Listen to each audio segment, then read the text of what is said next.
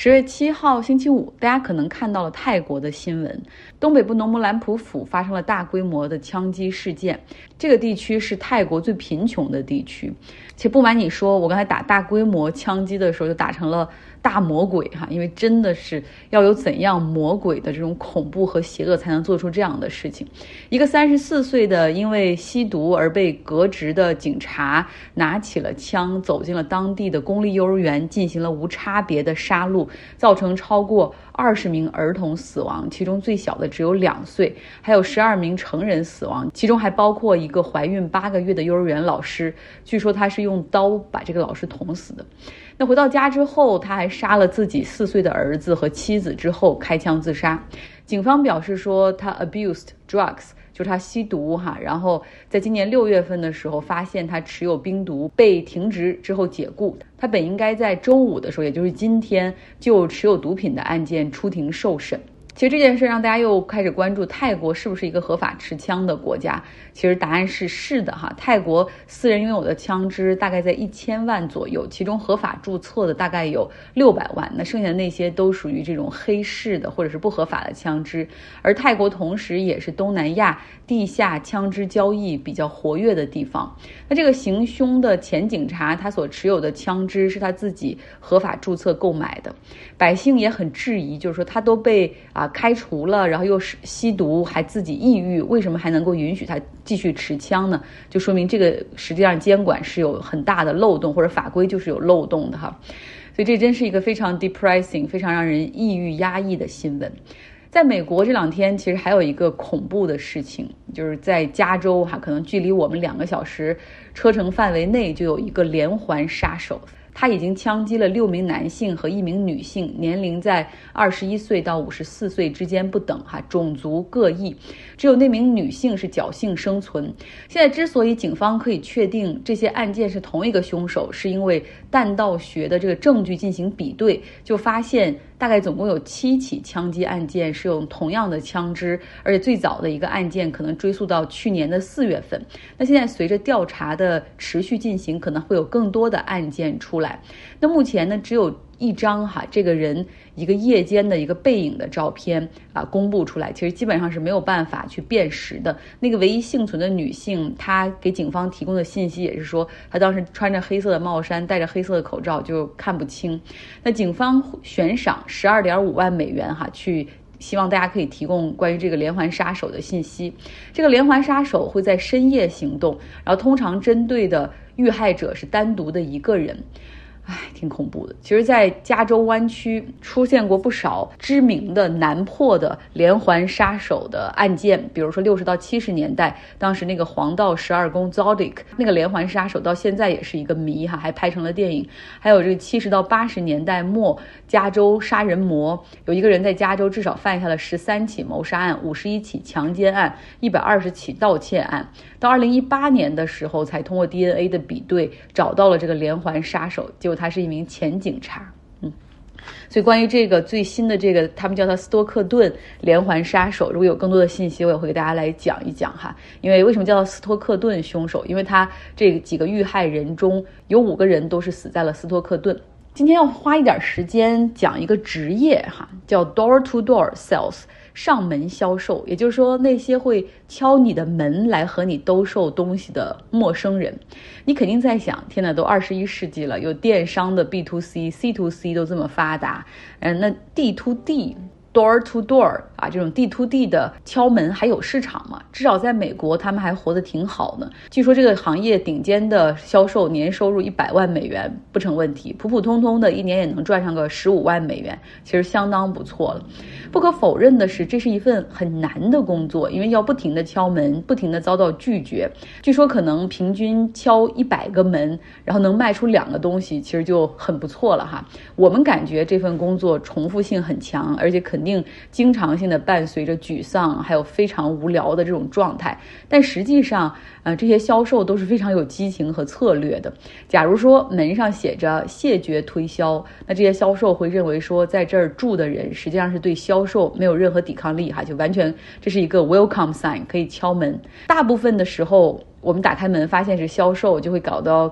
就会想找各种借口让他走人。那他们呢，则很善于会把各种拒绝转化成更多的、更多的一些东西哈，比如说更想要更多的信息等等。比如说，如果我们像我们卖东西，然后我们说太贵了，我买不起，他们会理解成为说，呃，你有更便宜的东西吗？那假如说销售说了哈，说你看，我想卖这个 home security，就是家庭啊防护的这种安全保障的这个设备给你们，那住户可能会说，你看我也有枪了，我也有狗了，我不需要。但是他会把这个理解成为说，那还有什么东西可以让你的这个家变得更安全？就说明你非常重视这个安保哈，我会让你的家变得更安全。他们还认为呢，就这些销售们还认为说，在一次成功的销售的过程之中，你至少会听到六到七次的啊，不要，谢谢，no，拒绝。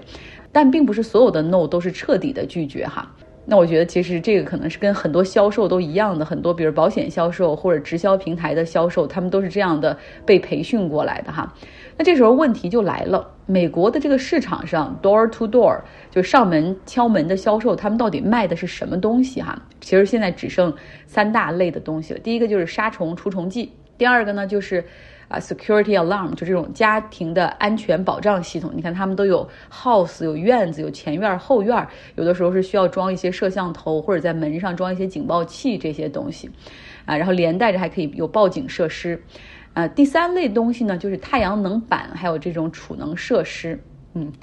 那好，马上还有第二个问题，大家想一想，这些上门销售的这些人，他们的大本营是哪儿？就大部分人是来自于哪个州？能想到吗？是犹他州，而且很多是摩门教的教徒。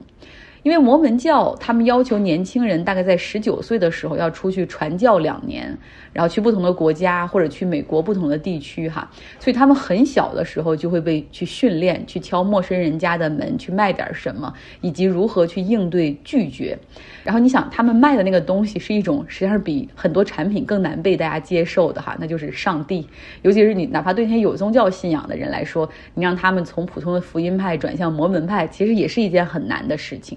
那就说到了摩门教哈，它的一个起源。一八三零年的时候，一个叫 Joseph Smith 的人创办了摩门教。他的过去的维生的手段是寻找那些 buried treasure，我不知道是不是寻找那种藏起来的宝贝。或者是不是盗墓这种，就是去去寻宝的这种哈，然后来赚钱。然后他后来呢就决定，哎呀，自己好像受到了神启，决定下一个任务就是要传播福音。然后他就建立了摩门教，其中他们这个宗教早期最大的一个卖点就是说世界末日就要在不久的将来出现了。然后他们的销售策略非常的惊悚，就是你要么皈依，要么毁灭。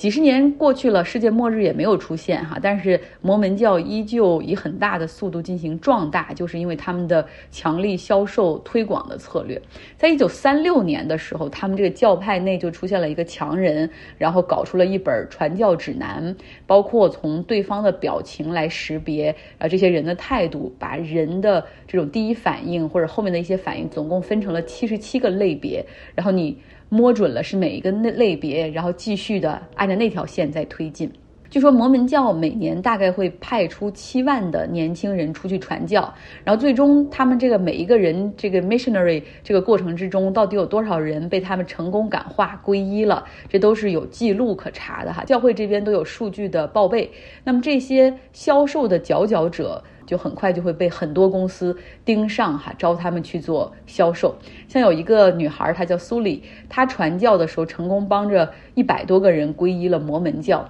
然后他回来之后，就马上被教会里的朋友介绍到了一家杀虫剂的公司做销售。他说，虽然谈不上就喜欢这份工作，或者更谈不上爱这个工作，但他觉得做上门销售可以帮助他年纪轻轻就实现财务自由，然后时间上也很自由。比如这个月觉得做的挺好，下个月就可以少弄一点，或者是可以休很长时间的假。又因为销售成绩很优异，所以他现在可以跨两个类别去卖东西哈，还有卖这个 home home alarm，就这个家庭。的防护、安全防护的设备和杀虫剂。如果其实这个时候让你我去做销售，然后你会觉得，哎呀，这这是个好工作吗？我要把所有的顾客都当成猎物一样哈，做这些事儿的时候会感觉到有点不自然，甚至有点感觉不道德哈。但是如果经过一些培训的话，我相信像保险呢，还有直销平台，他们都有这样的培训，就让你觉得你是在做一件善事儿，你是在帮助客户。那你有了这样的 mindset，就是就。那自我感觉就不一样了哈，同时也会有很多的销售技巧教给你，比如说，假如说你要让客户觉得他们可能会被拒绝，那他们实际上会更想买啊。比如说你卖这个太阳能板，然后你就说。哎呀，这个太阳能这个太阳能板的计划还是有一些门槛的，我也不确定这个计划能不能够呃销售给您，我需要查一下你的信用记录。那这个时候客户可能就会觉得，那你查吧，我觉得肯定可以，等等哈。那拒绝有的时候比就是强硬的销售会更有吸引力。第二点呢，就是其实要大家大家要很清楚，销售实际上是一个反理性的过程。比如说你去敲一个门哈，想去卖这个家庭安防的系统，那一上来可能客户就说，啊，不需要不需要，我马上就要搬家了。其实这是一个非常的直截了当的 hard rejection。但是销售这个时候就会说，错了，正是因为你要搬家，所以你才特别需要这个，就是你。不要把所有的 no 都当成 no，这就是他们的一个逻辑。像大概两百年前的时候，美国就有一个小商贩就提出说，假如不去销售的话，假如不去介绍产品的好处，让人们去意识到它的用途、使用还有一些特点的话，那人们恐怕只会购买食物和衣服，这社会更谈不上进步了哈。那广告销售其实一直是美国这个国家很强的一个部分。他们也意识到这一点，就在一九一六年的时候，当时威尔逊总统还参加了一个美国的什么世界销售大会，他演讲的时候就是说：“去兜售吧，去销售吧，让这个世界变得更加舒适方便。”所以你看，这个 sales 哈 business 就写到美国人的这个血液里面了。上门销售曾经被认为说，在电视、报纸、杂志这些媒体发达之后，还有广播哈发达之后，这些媒介广告的。兴起会让这个行业衰亡，结果没有。那后来互联网和电商出现了，大家可以轻松的比较价格、搜索信息，然后大家就很多人就预测这个行业肯定会死，肯定会被取代。结果是相反的哈，他们在这二十年里的销售规模至少增长了五十倍。就为什么会这样？因为美国在二零零三年的时候，实际上出台了禁止电话销售的一个法律，也就是说你不能通过电话去卖东西。那第二点呢，就是我们知道销售其实很大的情况下是依靠着信息不对称。那最佳制造信息不对称的办法就是出其不备。网络销售实际上是客户掌握更多信息，他们可以进行寻找、比对、看点评。但是你想，忽然有个人站在你家门口敲门，你肯定没有所有的答案，对吧？也不会有时间进行搜索的。上门销售，他们的收入还是挺不错的哈。像卖杀虫剂这种是最快的，也是最容易的，八到十分钟一般就可以完成一单销售。每天如果能够卖出一百瓶的话，就就差不多能够赚到六千块钱。那假如说卖的是房顶上用的太阳能板的解决方案的话，这个是比较费时的，通常你至少要登门两次才能够卖出去哈，然后差不多要花一个半小时左右。但是呢，这个行业利润率就比较高，听说一个中等水平的太阳能销售的年收入大概都是二十万美元左右。但是这个产品也比较复杂，你除了要讲清楚太阳能板的这个原理啊，什么价格成本呐，产品特性啊，然后当地的电价呀，政府的补贴呀，还有金融方案，而且你要清楚你的这个用户的画像，因为你想，你大概要聊一个一个小时到一个半小时左右。说到用户画像。就是其实他们这个行业会把顾客分成四类人哈，大家听听你是哪一类的？首先是公牛型的人格，就通常觉得自己懂得也很多哈，然后跟销售之间一定是一个势均力敌的。这个时候，如果作为销售你一直灌输给他的话，他可能会失去兴趣，反而会招致反感。第二个类型呢是猫头鹰类型的人格，就往往比较警惕哈，然后是比较经济型的。喜欢全方位的去了解，然后优中选优，这个就是销售其实最不喜欢看到的一类人，因为就是非常的慢，然后最后买了其实也是觉得很 reluctant，就是不太情愿的购买。《纽约客》这篇文章里面还特意提出说，这一类人通常是如果按种族来看的话，是犹太人和亚裔都有点偏猫头鹰的人格。我也笑死了，也挺准的。然后绵羊型的人格哈，就是说这一类人没什么主见，就是需要你告诉他们怎么做，或者是他们需要问自己的配偶或者父母啊怎么做。啊，或者朋友怎么做？最后一类人呢是老虎型的人格，这一类人比较喜欢炫耀，然后通常都有不错的车，然后喜欢红色哈，尤其是喜欢红色的车。他们有好车的话，车库门一般也不愿意关，然后就会让大家路过可以看到，就是他的这个车。那这个把这些人格摸清楚之后，再对症下药，那这些销售的这种成功概率又会高一些。好了，这就是今天的节目哈。希望听了这些哈，一个是我们可以去 counter sales，就可以去反一些销售策略。当然，有人希望在这个销售行业里面去精益求精的话，其实你发现有很多的策略也是挺管用的哈。话说，其实我也是一个销售，我是 business development，其实也是在卖东西哈。但是我觉得很难把自己变成这种非常有强大内心和激情、热情的，可以得到一百个 no，为了去争取一个 yes 的销售。好了，希望你有一个愉快的周五。